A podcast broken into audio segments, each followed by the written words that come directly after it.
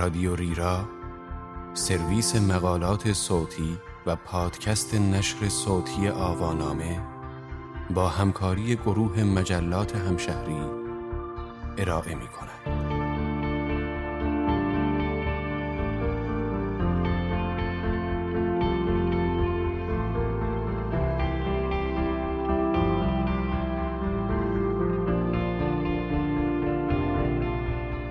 خودروهای الکتریکی و آینده پیش رو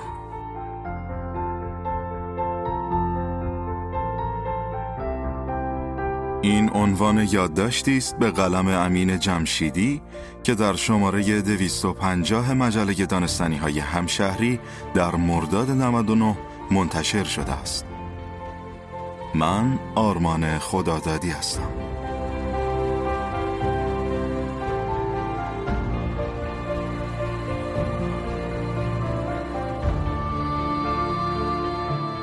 استفاده همگانی از خودروهای سبز نه یک راه حل شیکورو یا پردازانه برای آینده که راه حلی است که تحت هر شرایطی و هرچه زودتر باید به آن رسید. برای اینکه زمین تبدیل به سیاره غیرقابل سکونت نشود، این رشد روزافزون استفاده از سوختهای فسیلی را باید کاهش داد. ثابت شده است که بسیاری از تغییرات اقلیمی و بلایای طبیعی همچون آتش سوزی و طوفان‌های حاره‌ای و غیره به دلیل فعالیت‌های بشر و افزایش مقدار دیوکسید کربن در جو زمین است. برای جلوگیری از این روند مطابق معاهده پاریس دمای هوای میانگین کره زمین نباید از دو درجه سلسیوس در قرن حاضر به نسبت عصر پیش از صنعتی شدن بیشتر شود. در میان عوامل تأثیرگذار در گرمایش جهانی بیش از 23 درصد از حجم گازهای گلخانه‌ای که در حال حاضر بشر تولید می کند ناشی از فعالیت‌های بخش حمل و نقل است. یعنی تقریبا حدود یک چهارم از کل گازهای گلخانه‌ای که اصلا هم مقدار کمی نیست. طبق مطالعات اگر تا سال 2030 سهم خودروهای الکتریکی فروخته شده در کره زمین 35 درصد از کل فروش خودروها باشد، می توان امیدوار بود که روند افزایش دیوکسید کربن در جو زمین به نقطه بیبازگشت نرسد. اگر از علاقمندان به اخبار دنیای فناوری باشید، حتما اطلاع دارید که سالهاست مصرف کنندگان محصولات دنیای فناوری شکایت از این دارند که فناوری باتری ها در وسایلی که استفاده می کنیم به اندازه دیگر جنبه های فناوری پیشرفت نکرده است. هنوز پژوهشگران به دنبال شیوه های ذخیره سازی موثرتری هستند که نیاز به این همه شارژ مجدد نداشته باشد. استفاده از مواد طبیعی تا باتری هایی بر پایه گرافن که صفحاتی تکلایه از اتم کربن هستند همگی جنبه های مختلف از تلاش پژوهشگران برای یافتن باتری هایی با قابلیت استفاده بالا و شارژ کمتر است. برای مثال اگر اخیرا گوشی تلفن همراه جدیدی تهیه کرده اید نگاهی به ظرفیت باتری آن بیاندازید. در بهترین حالت باتری گوشی های بروز و تازه به بازار آمده به اندازه دو روز توان استفاده مداوم دارند. روش های جدید مصرف انرژی از اینترنت، صفحات نمایش، پیام ها و غیره طبیعتا مصرف انرژی را به مقدار بسیار زیادی افزایش می دهند. حال در نظر بگیرید تمام این فناوری ها در خودروهای سبز هم استفاده می شوند. از انرژی مورد نیاز برای به حرکت درآوردن خودرو تا های ناوبری، صفحات نمایش بزرگتر، های سرگرمی و غیره، همه و همه به انرژی و طبیعتا در این خودروها به های بزرگتر برای تأمین این انرژی نیاز دارند. بی برو برگرد خودروهای الکتریکی سبک زندگی ما را متحول خواهند کرد. شارژ کردن مسئله اصلی در استفاده از این خودروهاست. درست است که اوقات بسیار زیادی خودروهای ما بلا استفادن یا در پارکینگ محل کار یا پارکینگ خانه پارک شدند و می توان از این زمانها برای شارژ کردن این خودروها استفاده کرد ولی به هنگام ضرورت و در شرایط اضطراری یافتن مکانی برای شارژ کردن این خودروها تبدیل به یک مسئله استراباور می شود. به خصوص اینکه در مورد خودروهای الکتریکی شرایط آب و هوایی تأثیر متفاوت بر این خودروها در مقایسه با خودروهایی دارد که از سوخت فسیلی استفاده می کنند. نکته دیگر در این بین نحوه شارژ کردن این خودروهاست. اگر برای تأمین انرژی این خودروها از سوخت پاک استفاده نشود، چه نیازی به این همه هزینه تحقیقات و توسعه فناوری های مربوط به خودروهای الکتریکی وجود دارد؟ این همان ایرادی است که مجری مشهور تلویزیونی در حوزه خودرو جرمی کلارکسون به بسیاری از خودروهای الکتریکی امروزی وارد می داند. ابتدای فناوری خودروهای الکتریکی اینگونه آغاز شده است که فقط فرایند تبدیل سوخت فسیلی به انرژی الکتریکی از داخل خودروها به نیروگاه منتقل شده و انرژی الکتریکی مورد استفاده ماشین کماکان از سوختهای فسیلی تامین می شد که در نیروگاه ها سوزانده می شود. برای تأمین انرژی مورد نیاز خودروهای الکتریکی از انرژی خورشیدی هم مشکل زمین برای جای دادن صفحات خورشیدی در رتبه بعدی قرار می گیرد. یک پمپ بنزین و مخزن بنزین آن که در زیر زمین جای گرفته است، توان به حرکت درآمدن صدها خودرو در روز را داراست، اما برای به حرکت درآوردن همین تعداد خودرو با انرژی خورشیدی مساحت بسیار بزرگی از صفحات خورشیدی مورد نیاز است.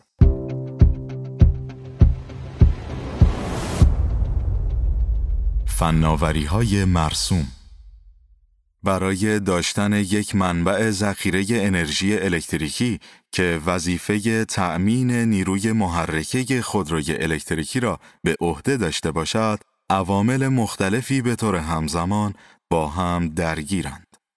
پنج ویژگی اساسی باتری های خودروهای الکتریکی به این ترتیب است. یک باتری باید توان ذخیره سازی انرژی مناسبی داشته باشد. دو توان خروجی مناسب برای به حرکت درآوردن وسیله نقلیه را فراهم کند. 3. هزینه ساخت آن مغروم به صرفه باشد.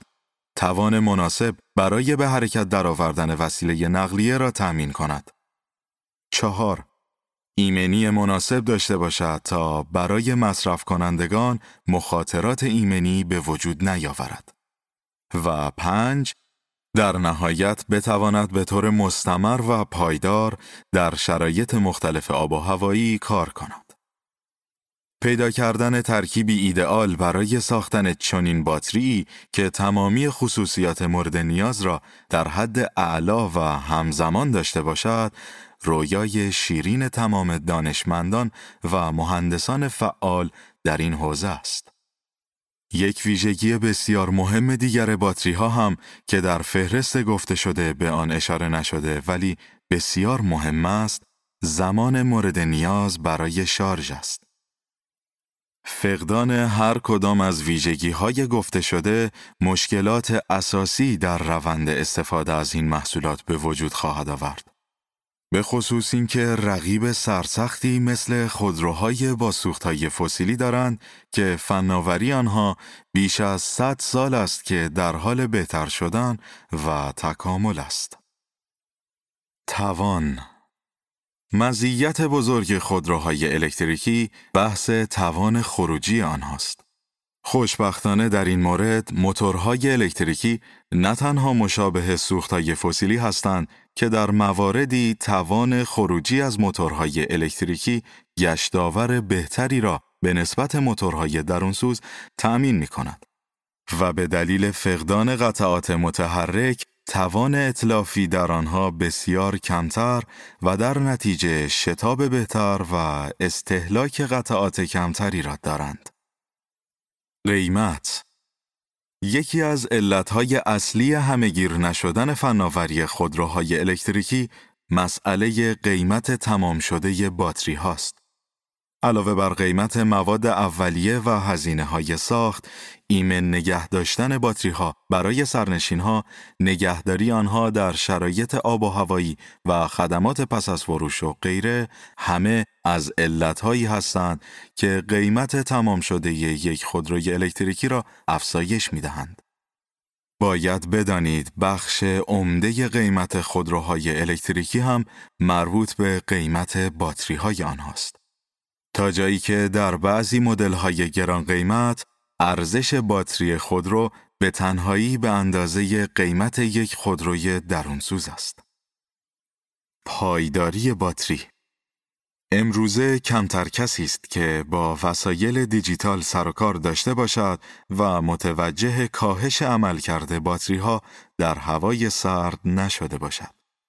خاموش شدن ناگهانی باتری گوشی و تجهیزات دیجیتال دیگر در هوای سرد وقتی هنوز چند درصد شارژ دارد اتفاقی رایج است.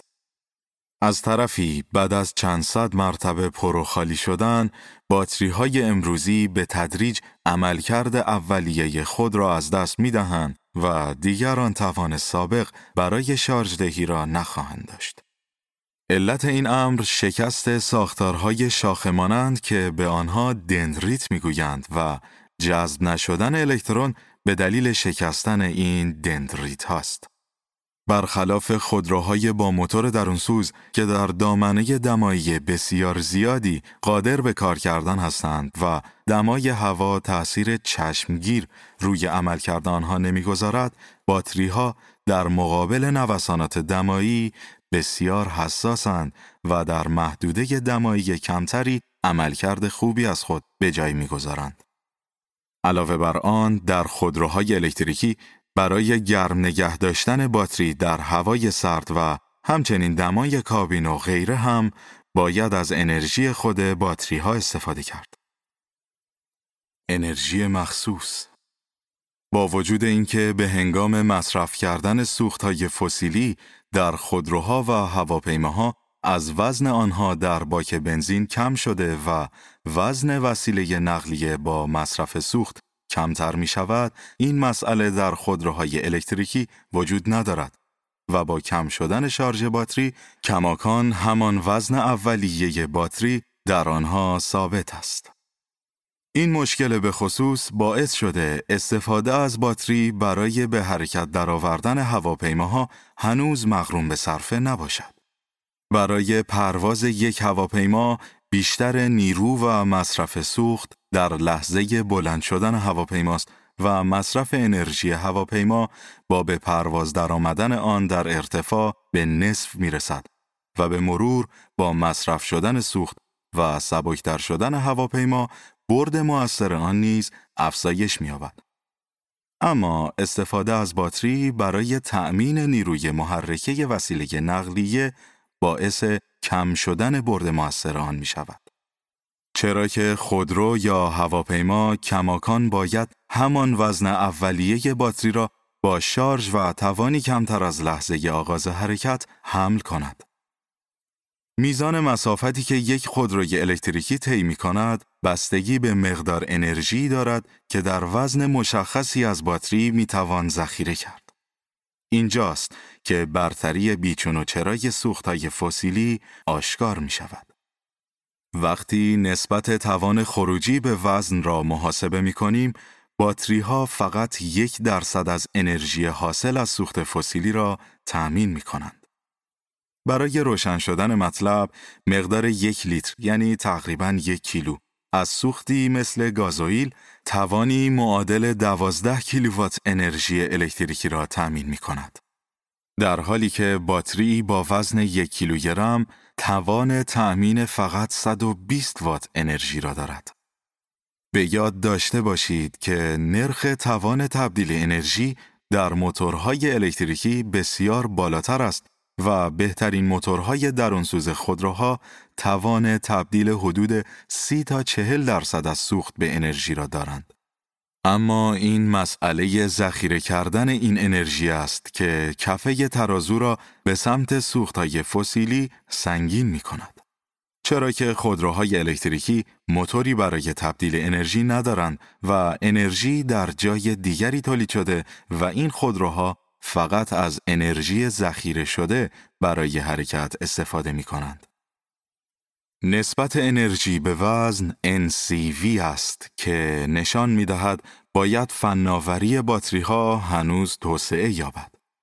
درست است که باتری های رایج لیتیوم یونی با ضریب تبدیل 90 درصدی انرژی ذخیره شده به حرکت بسیار خوب عمل می کنند اما مقدار کم انرژی ذخیره شده در آنها به نسبت وزن باتری است که هنوز آنها را یک قدم بزرگ از سوختهای فسیلی عقبتر نگه داشته است.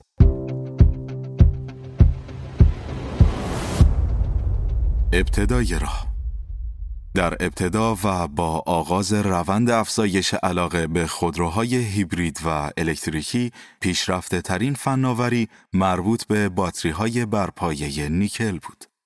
در مقایسه با باتری های مرسوم آن زمان مانند باتری های برپایه سرب اسید یا ترکیبات نیکل کادمیوم فقط باتری های نیکل هیدرید فلزی بودند که ملزومات مورد نیاز برای استفاده از یک باتری برای خودروهای الکتریکی را رفع می کردند.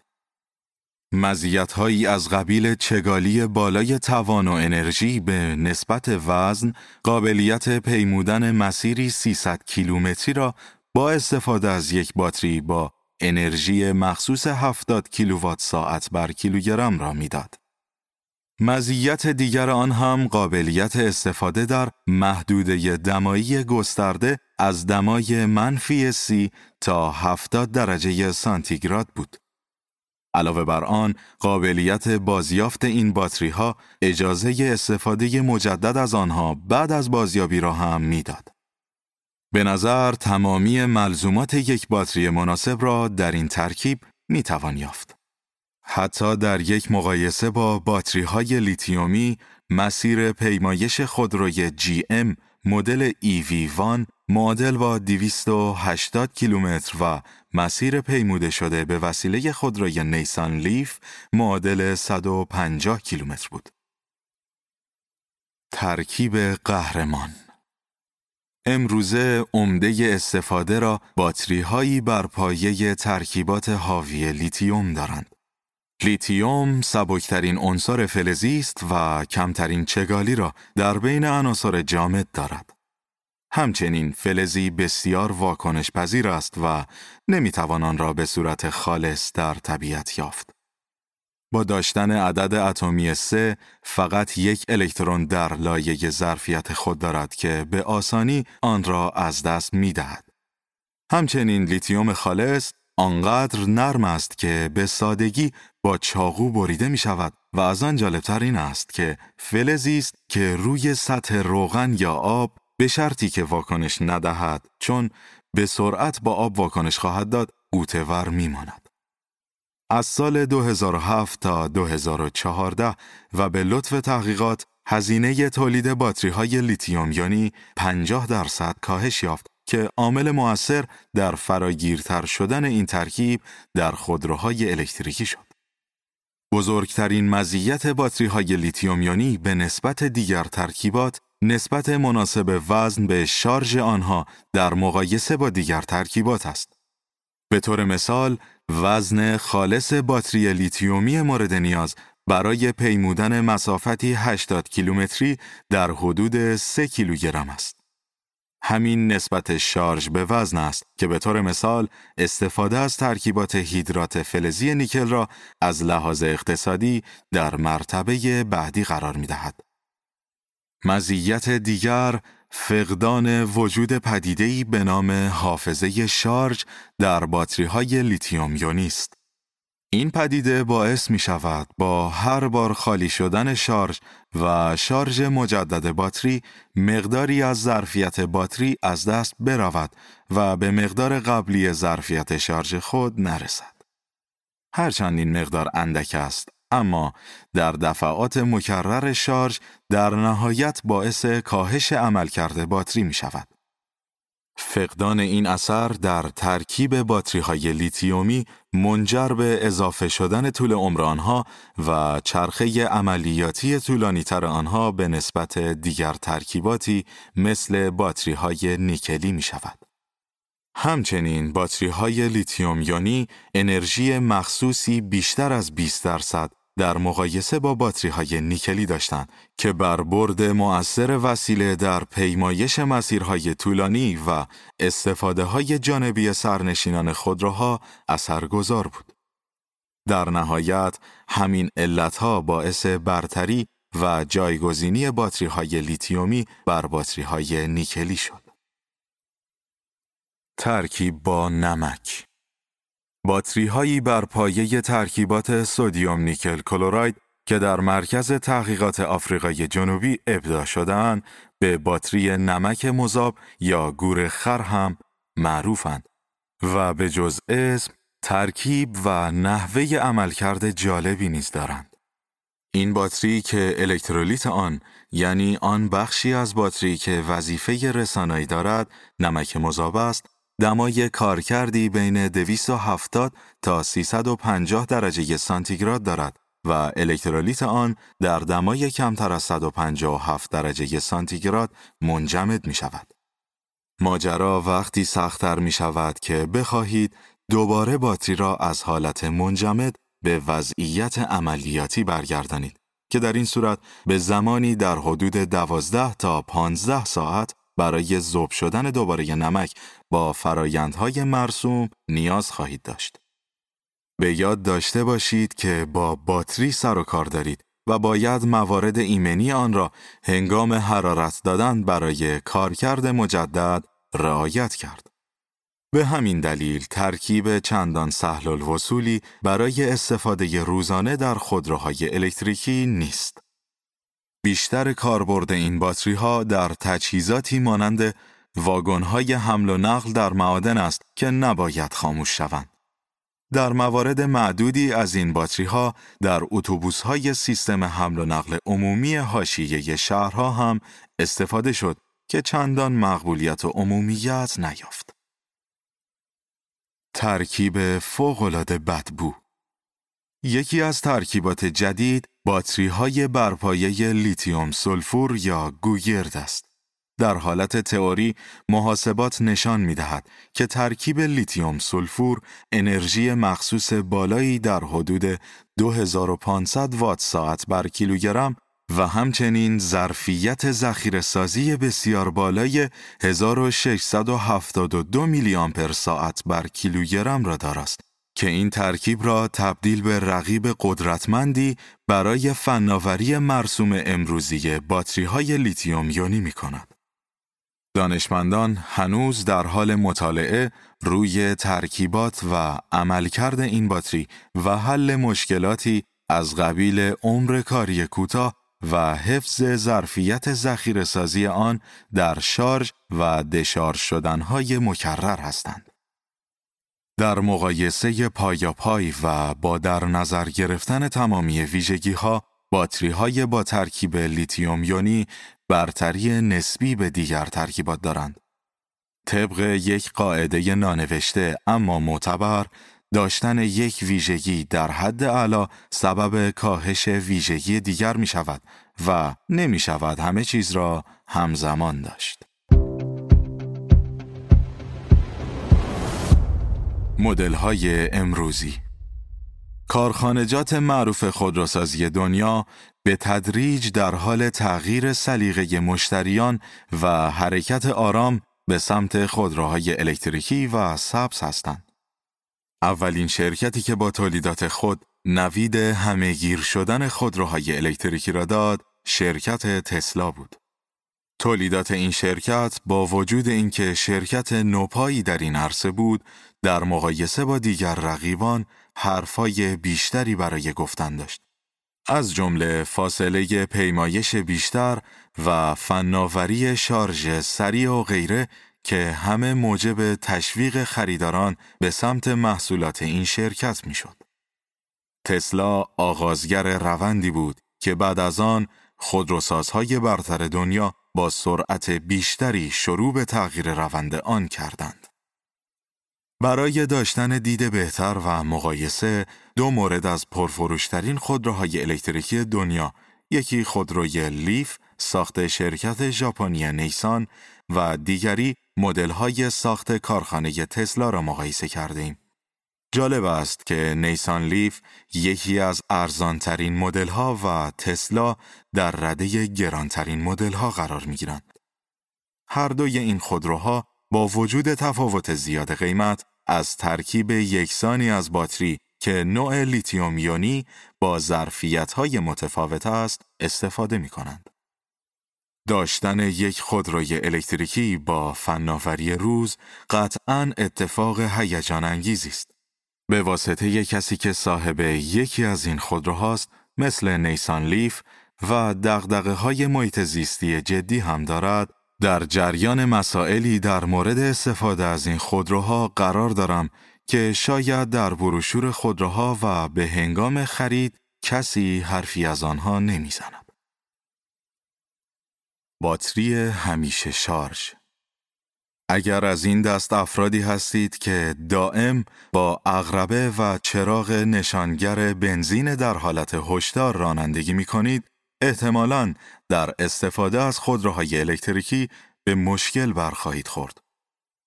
همانطور که گفتیم، دمای هوا تأثیر چشمگیری بر عملکرد این خودروها می‌گذارد و به همین دلیل با وجود ادعای کارخانجات سازنده حد نهایی استفاده از یک بار شارژ کمتر از میزان اعلامی است.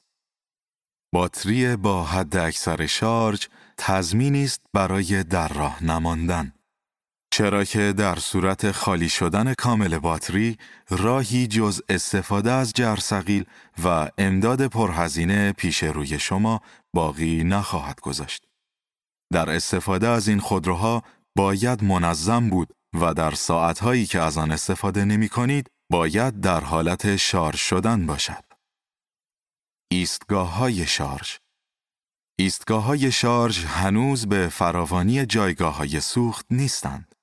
در کشورهایی که استفاده از خودروهای الکتریکی مرسوم تر است، این وضعیت بهتر است و حتی خدماتی نظیر نصب ایستگاه شارژ خانگی در محل سکونت یا کار هم به خریداران خودروهای الکتریکی داده می شود. اما این ایستگاه ها هم ظرفیت استفاده محدود دارند و تعداد کمی خودرو را می توانند به طور همزمان شارژ کنند. زمان شارژ بزرگترین ضعف خودروهای الکتریکی همین زمان مورد نیاز برای شارژ شدن است. یک مرتبه سوختگیری در خودروهای با استفاده از سوخت فسیلی بدون احتساب ترافیک و صف انتظار بیشتر از 15 دقیقه به طول نمی انجامد. اما در خودروهای الکتریکی این زمان در حالت عادی چند ساعت است. ایستگاههایی با فناوری شارژ سریع هم که در مدت زمانی کمتر از یک ساعت باتری خودروی الکتریکی را شارژ می کنند، به نسبت ایستگاه های شارژ معمولی کمتر در دسترس هستند. بنا به گفته صاحب همان خودروی مذکور و طی یک سفر 400 کیلومتری وقتی ایستگاه شارژ سریع در میانه راه به دلیل نقص فنی از سرویس دهی خارج بود، زمان تخمینی سفر از 5 تا 6 ساعت به 12 ساعت رسیده بود. سخن آخر برای آنها که به همهگیر شدن فناوری خودروهای برقی بسیار خوشبینند، شاید اندکی ناامید کننده به نظر بیاید که به این زودی قرار نیست تمام خودروها به خودروهای سبز و الکتریکی تبدیل شوند. اما هنوز در ابتدای روند تبدیل این خودروها از مدل‌های مفهومی به مدل‌های با استفاده روزمره و همهگیر هستیم. از سوی دیگر سوختهای فسیلی تا ابد پایدار نیستند و به دلیل رو به کاهش گذاشتن منابع نفت قیمت استخراج آنها نیز به مرور افزایش می‌یابد. هرچه زودتر به این تحول و همهگیر شدن این خودروها برسیم هم به نفع طبیعت و هم انسانها خواهد بود. تغییرات همگیر در این روند و تبدیل کارخانجات تولید خودروهای با سوخت فسیلی و آلاینده به کارخانه های سازنده خودروهای کاملا پاک و سبز روندی زمان خواهد بود. خوشبختانه دانشمندان هم بیکار ننشستند. احتمالاً یکی از موادی که در این راه به دانشمندان کمک بسیاری خواهد کرد، توسعه فناوری مرتبط با مواد دوبودی مثل گرافن یعنی کربن تکلایه است که به توسعه بهتر و بیشتر خازنها و باتریهایی با ظرفیت بالاتر خواهد انجامید. از طرفی توسعه فناوری مربوط به موتورهای هیدروژن سوز نیز در حال پیشرفت است. از سوختن هیدروژن نیروی مناسبی تولید می شود که قابل مقایسه با سوختهای فسیلی است و آلایندگی آن نیز معادل صفر است. اما دو مشکل عمده در مقابل توسعه این فناوری وجود دارد. مشکل اول استحصال هیدروژن با قیمت کم است. چرا که استحصال آن مثلا به روش آبکافت یا هیدرولیز که ساده ترین روش است انرژی بیشتری به نسبت هیدروژن حاصل شده مصرف می کند و بنابراین مغروم به صرفه نیست و باید به دنبال روش های ارزان همانند جدایش آب به هیدروژن و اکسیژن از طریق انرژی خورشیدی بود. دوم، ذخیره سازی ایمن هیدروژن است. اتم هیدروژن به طرز حیرت انگیزی کوچک است و حتی به درون دیواره تانکرهای فلزی نفوذ کرده و از آن عبور می کند. همچنین بسیار قابل اشتعال است. در نتیجه ذخیره کردن آن فناوری هزینه بری است. با وجود این مشکلات، های تجاری و حتی نظامی از این خودروها عرضه شدند و های بزرگ خودروسازی در حال توسعه خودروهای سبز با این فناوری هستند. گام بعدی در این حوزه شاید ترکیب موتورهای کوچک اما قدرتمند هیدروژنسوز با باتری های با فناوری پیشرفته و مواد دوبودی و با ظرفیت ذخیره سازی انرژی بسیار بالا باشد. در آن صورت حتی می توان به ظهور هواپیماهای الکتریکی با آلایندگی صفر نیز امید داشت.